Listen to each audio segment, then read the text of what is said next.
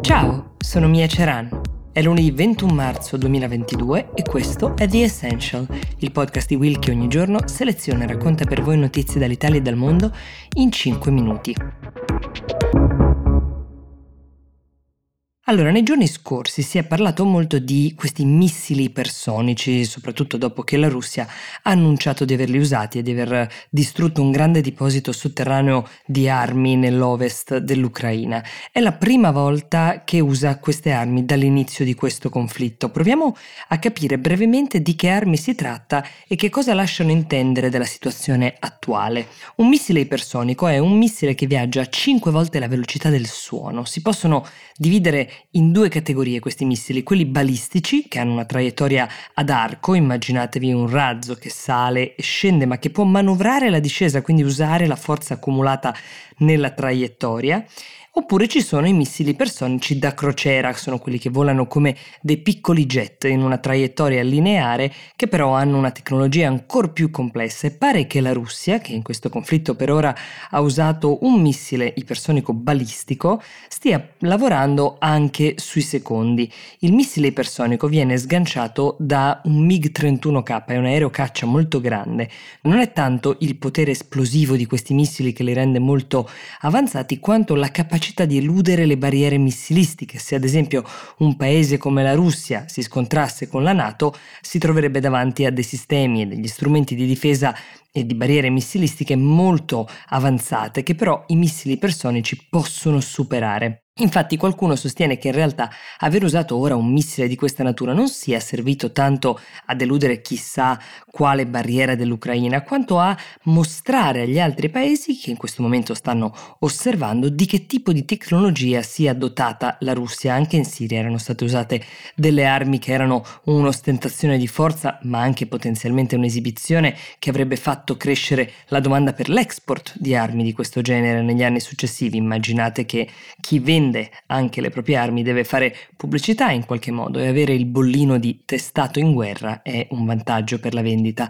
L'uso di missili ipersonici però non ha portato un grande miglioramento delle condizioni delle milizie russe, pare, sul terreno almeno, dove le difficoltà non accennano a diminuire. C'è anche chi, tra gli analisti, pensa che ricorrere all'uso di missili ipersonici in questo momento sia un tentativo di cambiare un po' la narrazione. Qualcun altro invece crede che sia addirittura un segno di grande difficoltà, un po' come l'arrivo dei mercenari che si sta rivelando non all'altezza delle aspettative di Putin.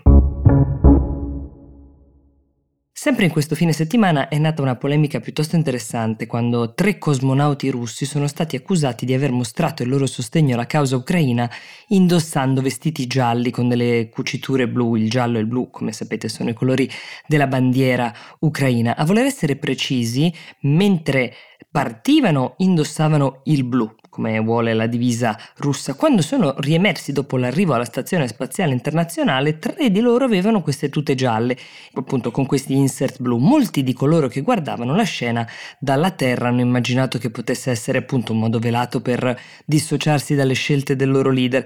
È intervenuta subito l'agenzia spaziale russa, la Roscosmos, eh, che ha prontamente diramato un comunicato dicendo il giallo è semplicemente giallo.